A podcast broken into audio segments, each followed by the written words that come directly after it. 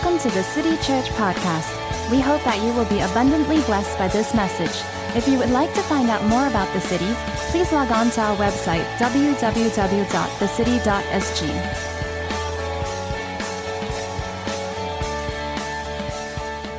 Yes, are you ready? Yeah. Right, let's pray as we begin.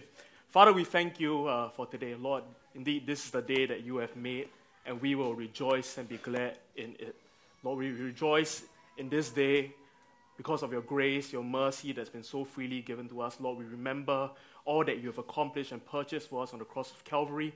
God, help us indeed to be a people of great joy, people who would rejoice in the moment, people who would celebrate in this day.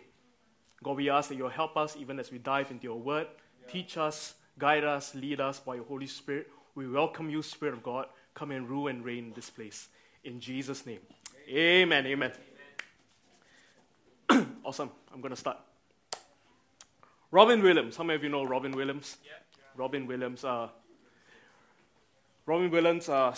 of many movies. Can you shout out a few movies that's been a part of? What? Patch Adams. That's one of my favorites. What? Flubber, Dead Poets Society. Come on. Jumanji. Yes, Jumanji. Ooh, wow, that's an old one, is it?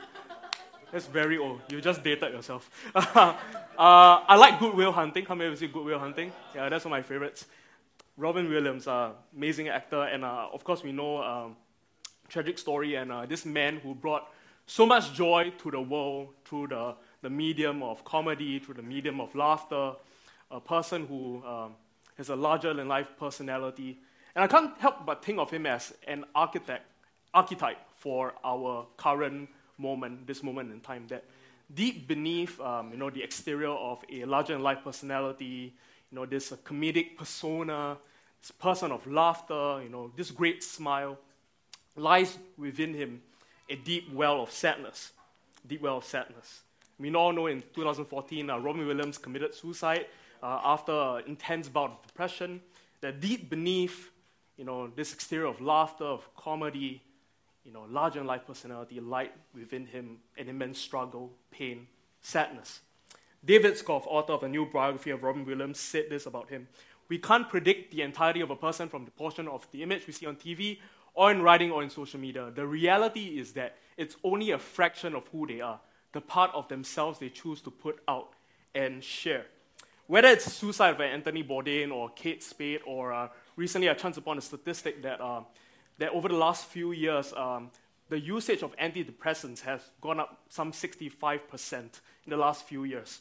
We can come to a pretty clear conclusion, with all these stories, with all recent stats, that in spite of, the advancement of the modern world in which we live in spite of digital advancement, in spite of hyperconnectivity, in spite of having more entertainment options than there ever has been in human history, the world we live in today is a sad and unhappy world. That statistics will show that people are a lot more unhappy today than they have been in decades. I know this just took a massive turn in the other direction. We were all happy, and now Andre's talking about sad, but we'll get somewhere good, I promise. According to a 2015 study by the World Health Organization, Singapore has the highest depression rate in Asia. The Institute of Mental Health reviewed there was a 20% increase in cases of major depressive disorders between 2014 and 2016. Singapore is known for its stable economy, world-class infrastructure, excellent housing, education, and healthcare systems that many countries envy, yet Singaporeans are unhappy. Almost 1 in 2 Singaporeans are unhappy at work. A recent poll done by JobStreet would show that some 45% of Singaporeans would say that they are unhappy at their job.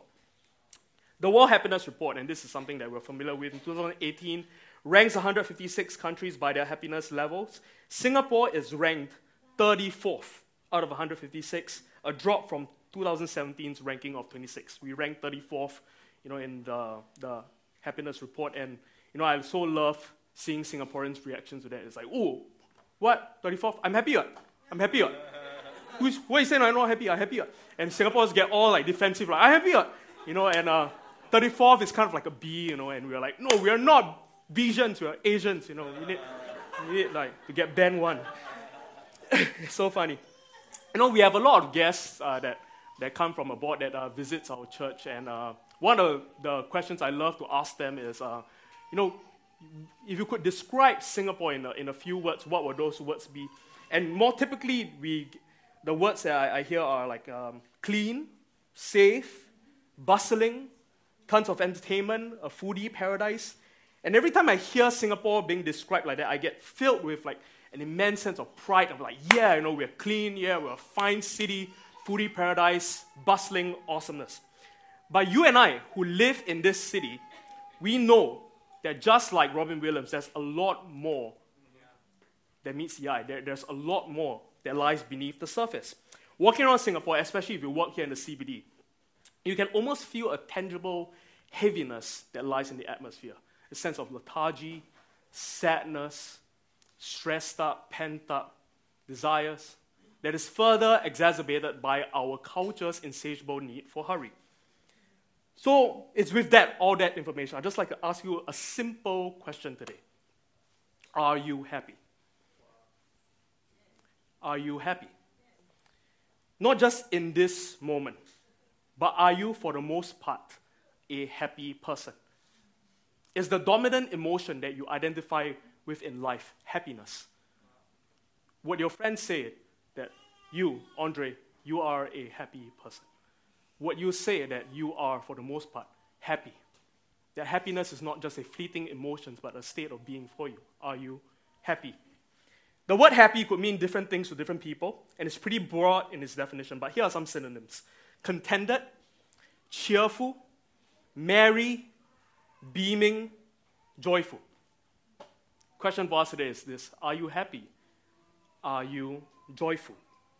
You know, we're closing our series on emotional health this week 6, and we've covered a bunch of topics in the last 5 weeks. We talked about looking beneath the surface, that there's indeed more beneath the surface that meets the eye, that some of the dysfunctions that we have in life can be directly connected to some struggles we have in our internal world. We talk about walking through pain and how pain is something we get to process with God. We talk about rest for your soul. We talk about sacred rhythms. We talk about Sabbath. I love Sabbath. Monday is Sabbath day. Awesome things happen in Sabbath. Amen. Hallelujah. We talked about the courage to be honest. All giggling, like school girls. The courage to be honest. We talked about authenticity and vulnerability, how we want these to be the cultures of a church. And last week, we talked about dealing with the past, and this is by far the most difficult movement. If you weren't present for last week's sermon, I would highly encourage you to listen to that sermon. We talked about a bunch of stuff, but specifically how our family of origin, the home that we grew up in, actually influences us in our present day. Now, we have just begun as a church to embrace a theology that values emotional health, well-being as an essential aspect of our spirituality. And all of the above are necessary but painful movements we have to make toward that goal. They involve confronting our past, confronting feelings of regret, processing pain, sadness, anguish. You know, these are all really essential movements, you know, confronting your past, feelings of regret, processing pain, sadness, anguish. And the Bible has a word to describe all of that. The Bible calls it mourning.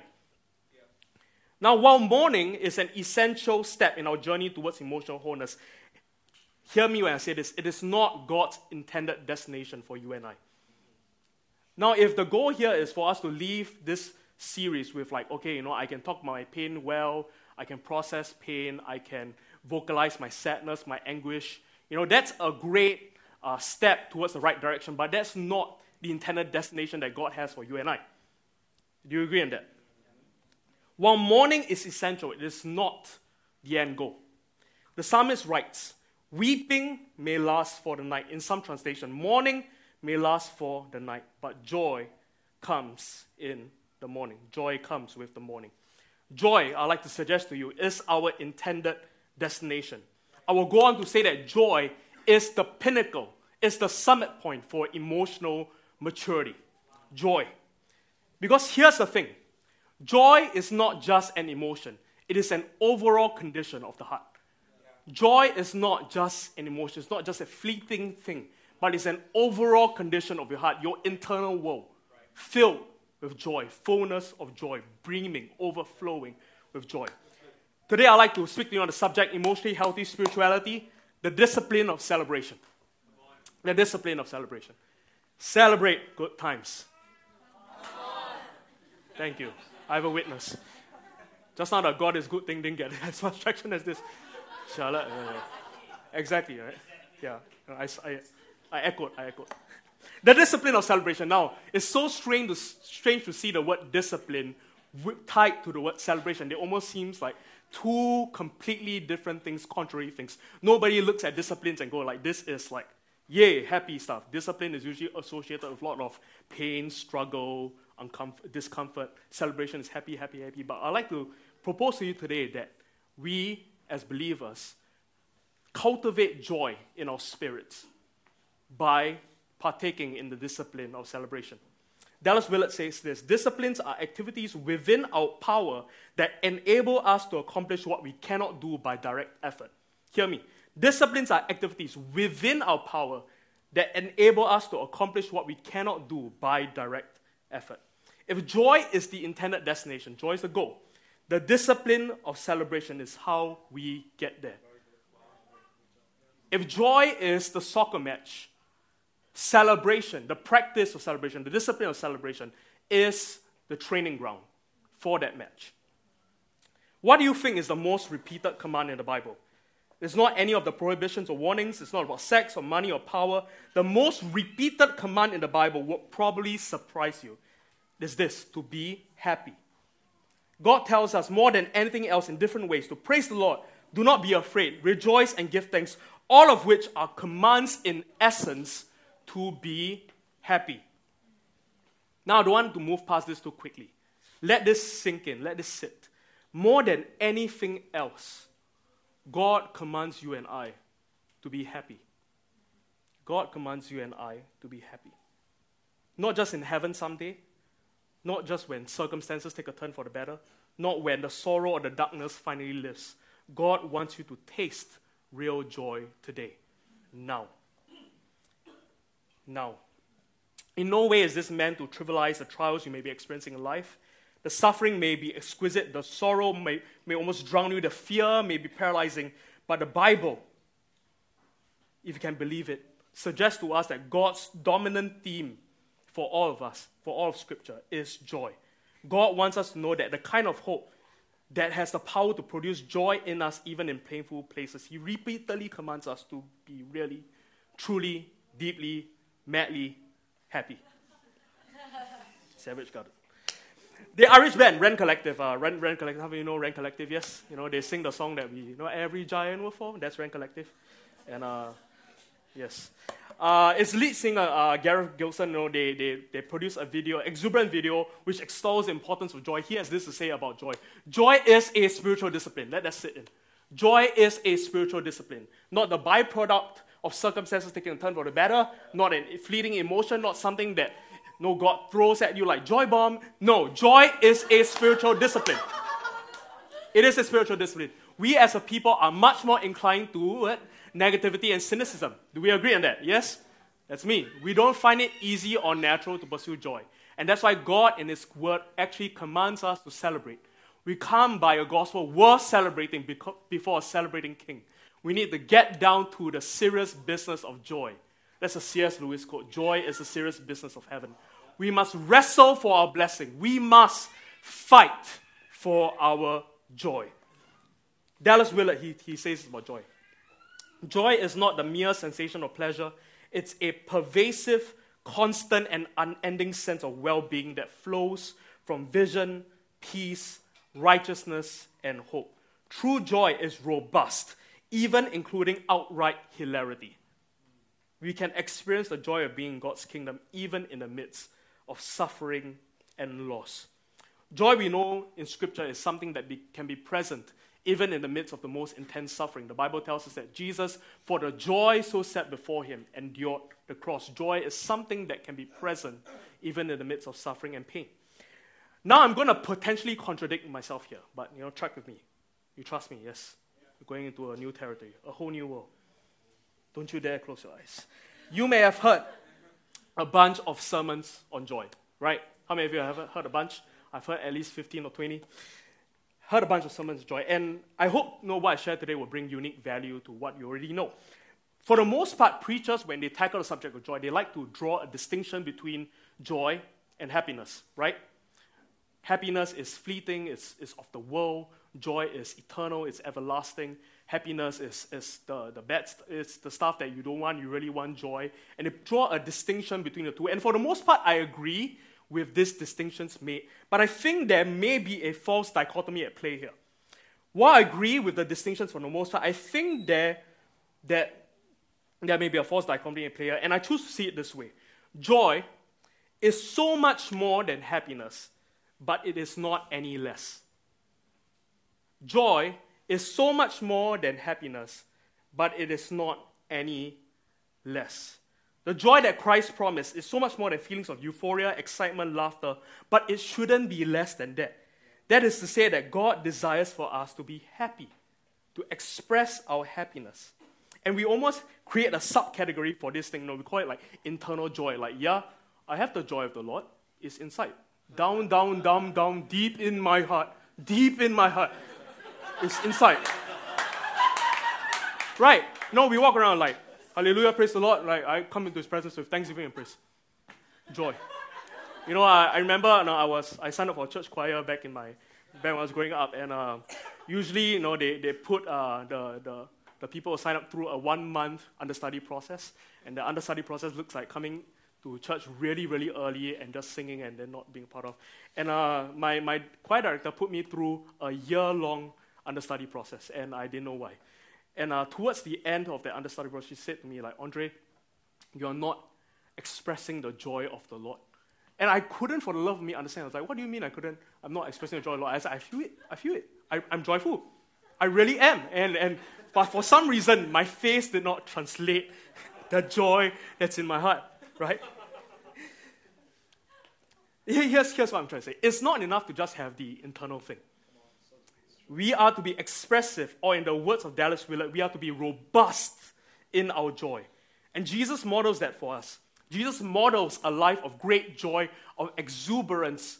He was happy.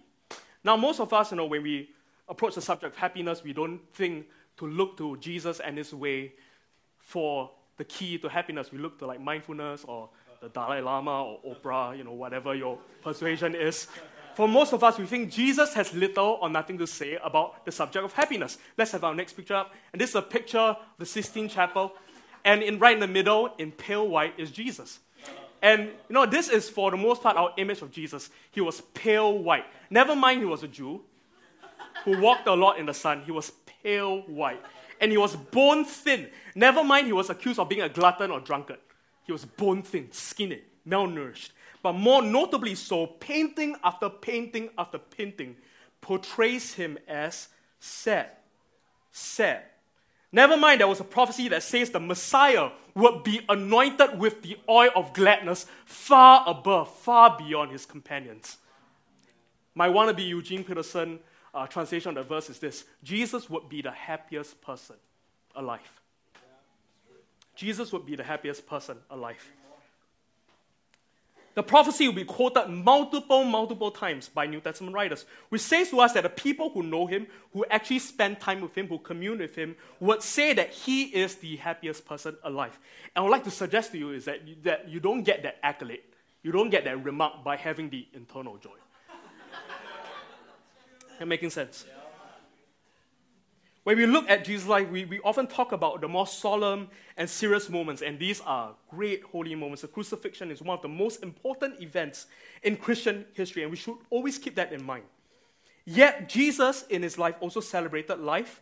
He attended weddings where he turned water into wine. He raised the dead to such celebration. He celebrated his disciples at the Last Supper by washing their feet and breaking bread with them. There are plenty of examples of celebrating in the Old Testament, from David dancing the streets to celebrations in Esther when the Jews were saved. We learn that God did not just put us here to be solemn all the time. Spiritual mode. He also knows that sometimes the best expressions of our faith in him is joy, celebration, and just having some good fun. Are you with me today? Let's look at a passage of scripture from John chapter 2, the life of Jesus of Nazareth. John chapter 2, it says, on the third day, a wedding took place at Cana in Galilee. Jesus' mother was there, and Jesus and his disciples had also been invited to the wedding. When the wine was gone, Jesus' mother said to him, "They have no more wine." And he said to her, "Woman, why do you involve me?" Now, there, you know, I haven't done the exegesis for this portion, and so don't get tripped up and don't try and call your mother woman. You might get smacked around and won't be responsible for that. He said, "My hour has not yet come." Next slide.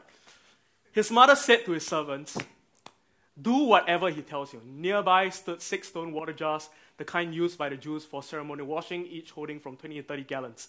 Jesus said to the servants, "Fill the jars with water." So they filled them to the brim. Then he told them, "Now draw some out and take it to the master of the banquet." They did so, and the master of the banquet tasted the water that had been turned into wine. Now he goes on to say, he did not realize where he had come from through the servants who had drawn the water new. Then he called the bridegroom aside and said, "Everyone brings out the choice wine first, and then the cheaper wine after the guests have had too much to drink." Now there's a party tip for you. If you're hosting a party, choice stuff goes out first, and then, you know, when they're a bit more happy, they won't even tell the difference. But you save the best till last. But you know, Jesus is nice, and so am I. What Jesus did here in Cana of Galilee was the first of the signs through which he revealed his glory, and his disciples believed in him. Catch that last line. Was the first of the signs through which he revealed his glory, and his disciples believed in him. Yeah. A sign in the library of Scripture is always a pointer to reality, and reality, by definition, reality in the kingdom of God. And it says further that these are the first of signs through which Christ revealed his glory. Now, when you think of glory, don't think of fame or celebrity status. Glory in the library of Scripture is his presence and his person. Say that with me, his presence and his person. Think of the cloud that showed up in the desert. His glory manifested and showed up in a cloud. That cloud was his presence. Glory is also his person, his personality, who he was.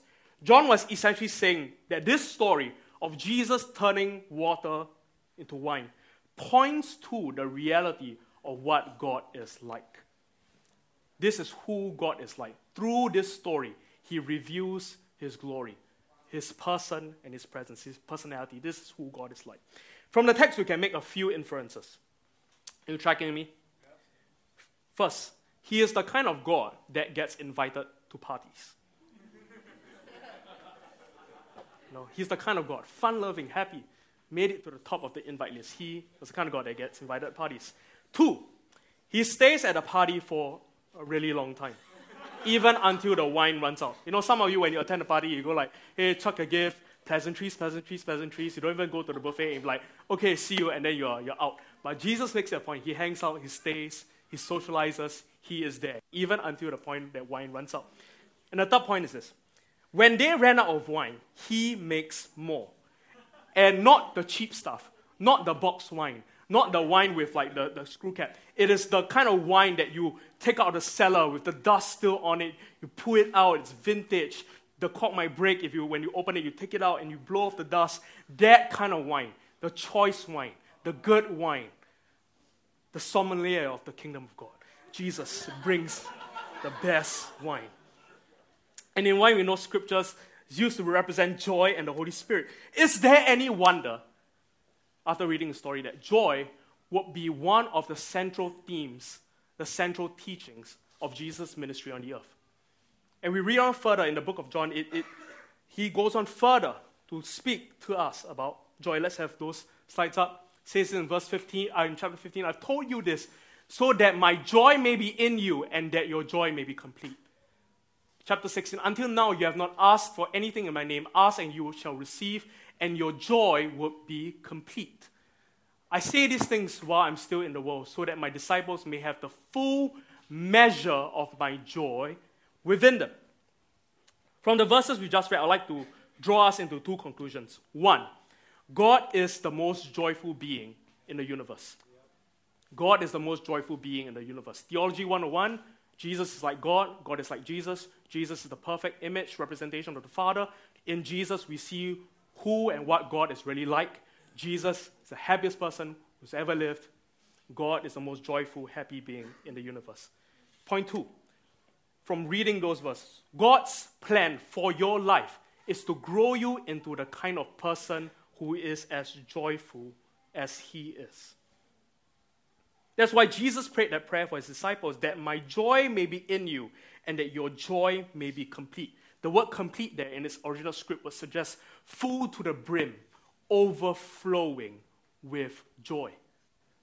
You know, if you think about your joy as like there's a pressure gauge in your body that you know gives you the readings of your joy. It's off the charts, it's off the meters, the thing is spinning and it's blowing steam, that kind of joy, overflowing to the brim, such that it spills out in different ways, be it through laughter, generosity, joy overflowing. You know, I remember, how many of you know I'm a massive fan of Star Wars? Yes? I'm as committed to Jesus and my wife, and Star Wars is like maybe fifth part. You know, I remember I was watching Rogue One. I don't like the new trilogy, by the way. I think it's heresy. But I was watching Rogue One, and Rogue One, there's a scene towards the end where, you know, there's a fog, and the people are trying to escape. You know, how many of you have seen Rogue One? Yeah? I'm ruining it for you. It's fine, this is church. And so they're escaping, and then a dark, shadowy figure stands in the midst of the fog, and then the red lightsaber comes on. It's Darth Vader. And he goes on, and he just destroys everyone. Like, he just destroys everyone. And I was sitting there, I was watching that scene, and a little squeal came out of me, like, ah! Like, you know, like, and I was like, where did that come from? No, that's not a Mandarin song. And I was like, I hope my wife didn't hear that, you know, and it just came out. That kind of joy. It overflows through squealing. Joy. Overflowing joy. A joy leak.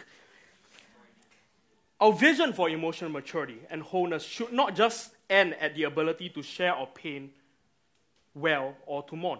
It should look like joy. In the midst of struggle, pain, the circumstances of life, joy. And this is what I want to be. I want to be a joyful person. Not the fake, hypocritical kind, like the one like, oh yeah, I'm joyful. I want to be really, really joyful. Literally, when the things of life come at me, my joy will not be shaken. Yeah. Theologian John Stott said that the main attribute or mark of justified believers is joy. Randy Clark says this, that tears are to repentance what joy and laughter is to salvation. Yeah. You know, I was doing a bit of reflection with Amy, and I was sitting there, and you know, most of you wouldn't know this, but I struggle with this happiness and joy thing, you know, for almost my entire life. You know, I would identify with being more of the melancholic kind, you know, like nothing phases me, like everything is meh. You know, I should have a shirt for that, you know, and I identify with Eeyore really, you know, like Eeyore is my spirit animal.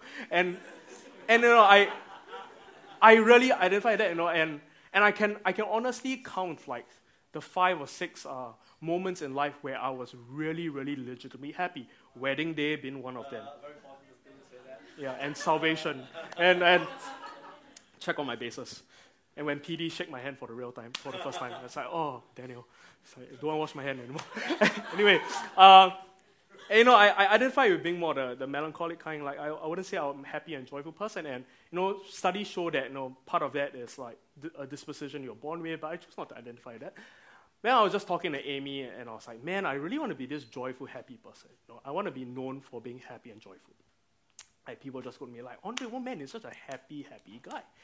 And, you know, I know I'm still a ways away. And I was just talking to her, having that little bit of reflection. And Amy is just, like, the opposite end of me. She is just happy, joyful in the moment. Recently, McDonald's re-released the McGriddles, you know. And you know, we both agree that the McGriddles doesn't make sense. But, but along with the McGriddles, they released this chicken thigh thing. And then, like, Amy was, like, when she saw that, she's like, oh my gosh, chicken thigh! And she was so, so happy, joyful, you know, over that chicken thigh. And it's like, oh, she's just so, so happy. And she's so in the moment, so happy, so joyful. And I remember just chatting to her, and I was like, man, you know, I really want to be this joyful, happy person. And she's like, you know, I think if you work on it, you'll get there. And so I asked her, like, I'm like, really, you think so? And then I was like, yeah. She's like, yeah. And then I was like, okay, how long do you think I'll take to get there? She said, maybe 5 years. 5 years. And so, 5 years not bad, before 40, yeah. And so, check in with me in 5 years' time and just see whether I'm still happy. You know, but for the most of us, we have this joy bomb mentality, right? You know, we think we come to church or, like, you know, during our week, you know, when we are not aware, and then God in heaven from his throne just like go, whoo, joy bomb, and then you're like, whoo, joy, you know, and we have this passive approach towards joy, don't we, yeah? Jesus' plan for your life and mine is not for you to go to church, read the Bible, worship, and then for him to dump buckets of joy on you. I'm not saying he doesn't do that, but it's not his MO. Jesus has far more ambition for your life. He doesn't want to just dump joy on you. He wants to grow and mature you into a person who is joyful. The overall condition of your heart, the fabric of your character, your personality, who you are, through apprenticeship to the happiest man who ever existed, you become a happy, joyful man or woman. And we get there through practice, through developing habits that would make for a joyful life. If you think of it this way, you know, the circumstances of life will always come at us. Yep. In this life, there is pain, there's struggle, there's hardship. But can we curate such a life, such an internal world, that no matter what gets thrown at us, what comes out is inevitably joy, happiness. Full to the brim, contentedness, contentment, completeness, fullness of joy. Now, I'd like to share with you four habits for a joyful heart. And, you know, we're going to get through this really fast, and we're going to end service in a really awesome way today. But the first habit is this. I think we should learn how to cultivate gratitude. Right. Cultivate gratitude. We're familiar with the statement, I will be happy when blank happens. We can fill in the blank with whatever, and we think that the key to our joy is when, you know, we move out of house, when we get married, when we have children, or when we get more money, when we get a new home, when the kids are in school, when the kids leave home, when I retire, or when the circumstances change. The I will be happy when something happens mindset is called the destination disease. And this is a belief that plagues multitudes, and it's rooted in the belief that joy depends on changed circumstances. But Paul has something to say on this. In Philippians 4, he says this, and he writes this while he is in prison. Do we have that slide? Philippians 4?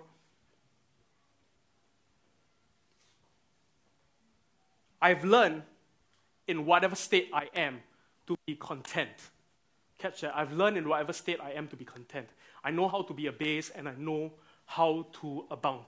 Most of us think contentedness will happen when the circumstances change, when I get that new job, when I get this thing going in my life. But Paul is saying that, hey, I have learned to be content. That contentment is not a disposition that you're simply born with or a result of circumstances going your way. It's a skill set that you acquire. Contentment. When he pens the word content in his letter, Paul uses the Greek word autarkis. That's my best attempt. A term used by philosophers that means sufficient. I've learned to be sufficient. I have enough, I am enough, and God is enough. Yeah. If I ask you today to sit down and write a list of 10 problems in your life, and then write another list of 10 blessings in your life, which list would be easier to write? Wow. For most of us, it's the list of problems. Right. I like to put it to you that that is entitlement and self-pity. There's a humanness in all of us that think that we are good, we have rights, God is lucky to have me. And when we don't get what we want, we slip into self-pity, the woe is me, my life sucks mentality, I deserve better, the Eeyore mentality. Couple questions for you today. Do you have money in your pockets? Really, few. Do you have money in your pockets? More than $2? Over 3 billion people live on less than $2 a day. Do you have clean drinking water? Nearly 1 billion people on the planet today do not have access to clean drinking water. Are you alive? Rhetorical question. With food in your stomach. More than 30,000 children die every day from hunger and malnutrition. Are you reading the words in front of you? 1 out of every 5 humans is illiterate. Gratitude is all about perspective. We are blessed. Never forget that. Never stop thanking God for his grace. And a great way to practice this is to end your day with a time of gratitude. Think back over the day and give thanks for the moments of awareness, for acts of kindness, for love, for glimpses of beauty, brushes with the divine, for moments where you recognize the presence of God. You will find that with this practice, when it becomes a discipline, you will cultivate an awareness for things to celebrate, gratitude. You know, I remember my final year in BSSM as I was leaving BSSM, you know, I got to spend some time with Bill Johnson, and I was sitting down with him. And, you know, I have this typical question I like to ask, like, really, really high-level leaders. I was like, what will you tell, you know, your younger self? Or what is one piece of advice you would give to a young pastor? And, you know, I just ended my 3 years there, and I was like, you know, I need something good to come home with. The people are counting on me, man. I was like, I need this, like, gem of wisdom, this, like, gold nugget to come back with. And I sat down with him, and I was, like, expecting to be mind-blown by this awesome revelation, life to be changed, transformed forevermore.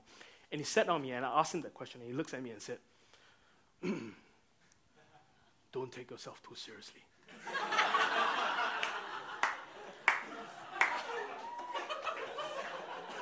After 3 years of ministry school, after a whole year of serving him, I was like, this is what I get! So I was like, don't take yourself too seriously. In his Batman voice. And but he goes on to say, have fun and be grateful. Yeah. Now, you know, when I first heard that statement, believe you me, you know, I was like, well, that was rubbish. and so, you know, I moved on. But today, you know, like, I'm so thankful for that piece of advice. And it's, I don't exaggerate it one bit. You know, it has saved my life. You know, to not take myself too seriously, to have fun, to be grateful, to be content. Now let me jump and move on to our next point. I think another habit we need to pick up is this, to curate our thought life. To curate our thought life. As we all know, joy is more than an emotion, but it's not less. You can't will an emotion. You can't flip a switch and go, joy mode. You know, you can't, like, in the midst of anxiety go like, okay, I'm going to flip to the chill mode. You know, it doesn't happen. You can't will an emotion. We don't have control over our emotions. Because of that, many people typically live at the mercy of their emotions, a victim to their emotions, their biochemical reactions. We don't have control over emotions, but we do have control over our mind, our thought life, what we set our attention to, what we give our mental real estate to. And as a general rule, our feelings tend to follow our thinking. Case in point, if today, you know, you close your eyes and you think of your tyrant of a boss, city staff, do not partake in this exercise. Or you think of your tyrant of a boss, you think of, like, the injustices of the corporate world, and you think, he's out to get me, and you just fix your mind, you ponder, you think. What feeling would naturally follow that thinking? Anger, rage. If you think about the world, the environment, and you know how by 2035, the trash dumps in Singapore will all be filled, and there will be no more places to dump trash, go green. And you think about all these things, you think about the dystopian future, and you ponder, you think about it, what feelings will come up? Anxiety, fear. Our feelings tend to follow our thinking. In the same way, if you think about God, how good he is, how at the center of the universe is a being who's the source of pure love, joy and peace, and then you start to think about all the good, beautiful things that he has given to you, how good, beautiful, and true is this earth that we live in. My point is this, you can't will joy, but you can curate such a thought life that joy would be the inevitable outcome. Rejoice in the Lord always, and again I say, rejoice. We're going to look back at Philippians chapter 4. This is an important verse to read. Rejoice in the Lord always, and I will say it again, rejoice. Now we have to know that this existed before the Gutenberg Press, before highlighters came to existence, before bold, italics, and all that good stuff. The only way you can emphasize a point is by repeating it. And so he's trying to say, this is important. Let your gentleness be evident to all, the Lord is near. Do not be anxious about anything, but in every situation, by prayer and petition, with thanksgiving, present your requests to God, and the peace of God, which transcends all understanding, will guard your hearts and your minds in Christ Jesus. Then he gives us instruction. Finally, brothers and sisters, whatever is true, whatever is noble, whatever is right, whatever is pure, whatever is lovely, whatever is admirable, if anything is excellent or praiseworthy, think about such things. Whatever you have learned or received or heard from me or seen in me, put into practice, and the God of peace will be with you. N.T. Wright gives us a commentary on this verse that we just read. The command in verse 8, to think about all the wonderful and lovely things listed here, runs directly opposite to the habits of the mind instilled by the modern media. Read the newspapers. Their stock in trade is anything that is untrue, unholy, unjust, impure, ugly, of ill repute, vicious, and blameworthy. Is that a true representation of God's good and beautiful world? How are you going to celebrate the goodness of the Creator if you feed your mind only on the place in the world which humans have made ugly? How are you going to take steps to fill your mind instead with all the things that God has given us to be legitimately pleased with and to enjoy and celebrate? All rhetorical questions, by the way. We know that bad news sells. Now, I'm not saying do not be informed by the news, etc., burn all your newspapers, do not watch the news. I'm not saying any of that. But, however, this is my personal opinion. Say Andre's opinion. Andre's opinion. Thank you. We agree on that. I cannot think of a better recipe for anxiety, for sadness, for worry, for fear, than to wake up first thing in the morning, grab your phone, and scroll through your newsfeed.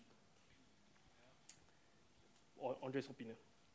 For every good news on there, we know that there are probably 10 worse ones.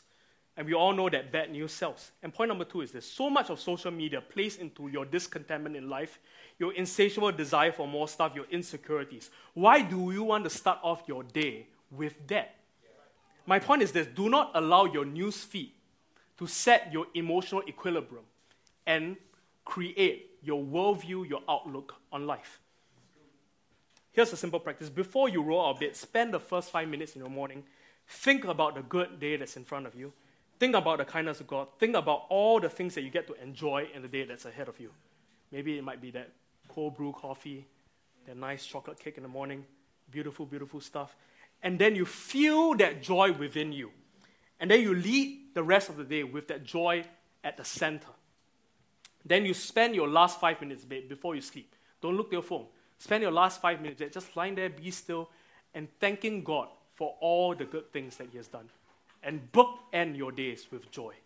And live the duration of the day with joy at the center. Next one I'd like to bring up. We have to develop a habit to be connect with the present. Connect with the present. There's nothing like getting caught up in the past or constantly worrying about the future. That more than ruins the present moment. Yeah. I've learned that 95% of the things I worry about are connected to the future, and 90% of the things I worry about, more often than not, don't really happen. I spend hours of my mental energy thinking about scary scenarios that never really happen or materialize. That's why Jesus said, do not worry about tomorrow, for tomorrow will worry about itself. We have enough to deal with today, and most of the time, the troubles of the day are doable. Hard at times, stressful, but doable. There is no intelligent or productive point to guilt about the past or worry about the future. There is no intelligent or productive point to guilt about the past or worry about the future. You might go, what about the eschatology in the Bible? Hope for the second coming of Jesus, the kingdom of God, the new heavens and the new earth. Yes, the entire Bible is eschatological, pointing forward to the renewal of all things. And yes, we are to have hope, but we are also to live in the present, our eyes on the horizon, but our feet squarely planted on the ground. That's good. Simple exercise. Look at your watch if you have a watch. Look at your phone if you have a phone. What's the time now? 11:56. Live in 11:56. You know, just this last week, I was at a concert. I know pastors go to concert. I know. Oh, yeah. I was at a concert, and me and Amy were at a concert, and one of the things we saw, really, really troubled us. We saw all these lights came on in the concert venue, and we thought, oh, did they get a wristband, or did they get some little thingamajig that makes light? Why didn't we get it? And we realized that everyone in front of us had their phones out. And the guys who were sitting in the row in front of us, they had their phones up the whole time in the concert. It's almost like they are planning to sell a bootleg version of the concert thing. They're like non-stop, And we're all guilty of that. We go to a new place and be like, oh, look at me, I'm here. And then you Facebook Live your friend. I know we all do that sometimes. Here's my point. Our culture has conditioned us to value memories and keepsakes over the actual experience. We value getting to tell people that we have been there instead of actually being there. We live more for the approval, the joy of others, instead of our own personal joy. A simple practice to being present is this. Put away your phone in meals, in conversations, in concerts, and in church. Put away your phone. It is literally robbing you of experiencing this moment. But I can FaceTime my friends, I can FaceTime my mom. Yeah, I know, the phones are great, you can FaceTime. Put it away after you FaceTime and then FaceTime life.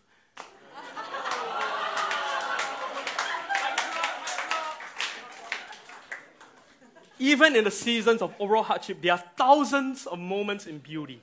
Savor the simple pleasures of life.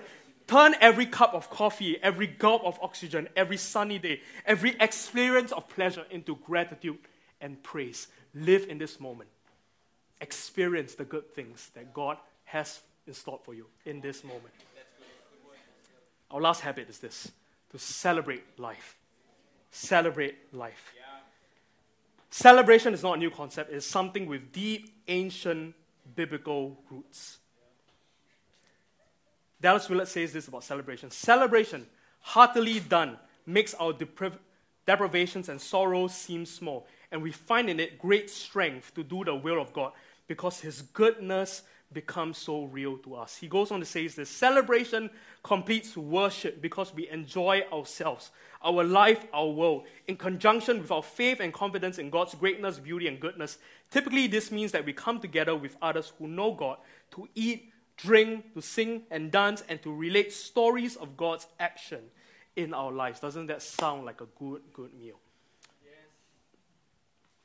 Now, here are some ways to celebrate that have been practiced by people all through the ages.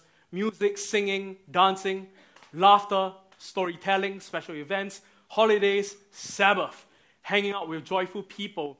And the last, and I believe the best way we practice celebration is eating and drinking. There's no better way to celebrate in God's kingdom than eating and drinking together. Let's have my next slide up. There are three ways the New Testament completes the sentence, the Son of Man came.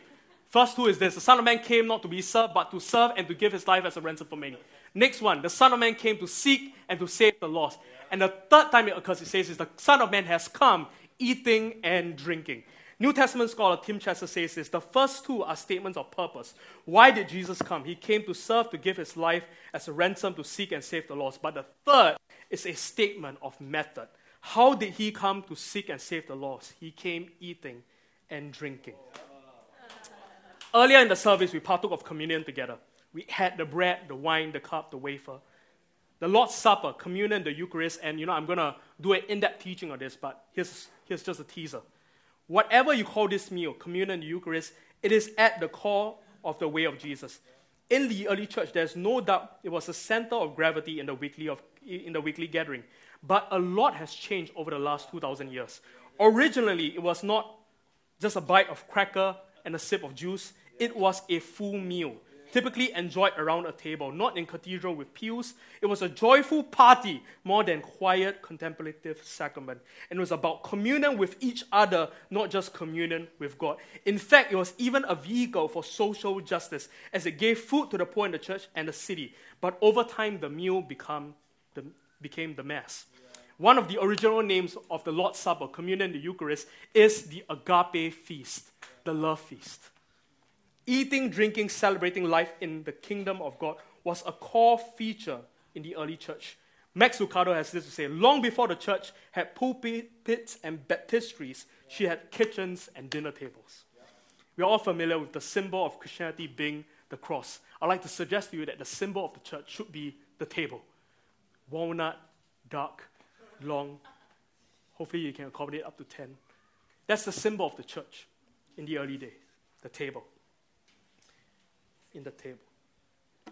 Let's look at a passage of scripture, and I know I'm running a bit late, but this is a good one. You really want to read this with me. Deuteronomy chapter 14. These are divine party instructions that God gives to his people. Be sure to set aside 1/10 of all that your fields produce each year. Eat the tithe of your grain, new wine, and olive oil, and the firstborn of your herds and flocks in the presence of the Lord your God at the place he will choose as a dwelling for his name, so that you may learn to revere the Lord your God always. But if that place is too distant and you've been so blessed by the Lord, you have so many and cannot carry your tithe, then exchange your tithe for silver and take the silver with you and go to the place the Lord your God will choose. Use the silver to buy whatever you like, cattle, sheep, wine, or other fermented drink. In some translations, it says strong drink. I'll leave that to imagination, strong fermented drink. wine or other Macallan 18, or anything you wish. Then you and your household shall eat there in the presence of the Lord your God and rejoice. That's insane, right? Let me put things into perspective for you. The median monthly income of an average Singaporean is about 4.5K a month. You know, that's about 54 grand a year. We have about 150 working adults in the church. That will work out to roughly $8 million of income a year. What if we took a tenth of that, a tenth of 8 million, that's $800,000, and blew it all in one party? You know, we cater steaks from Wolfgang, you know, uni from Shinji. You know, we get JJ Lin to sing the event just for 150 of us.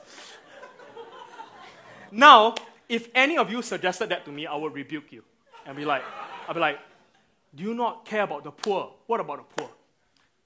Strangely enough, someone actually made that statement, some other story in the Bible. I'll let you find it. His name's rhymed with Kudas. My point is this. What kind of God will do that?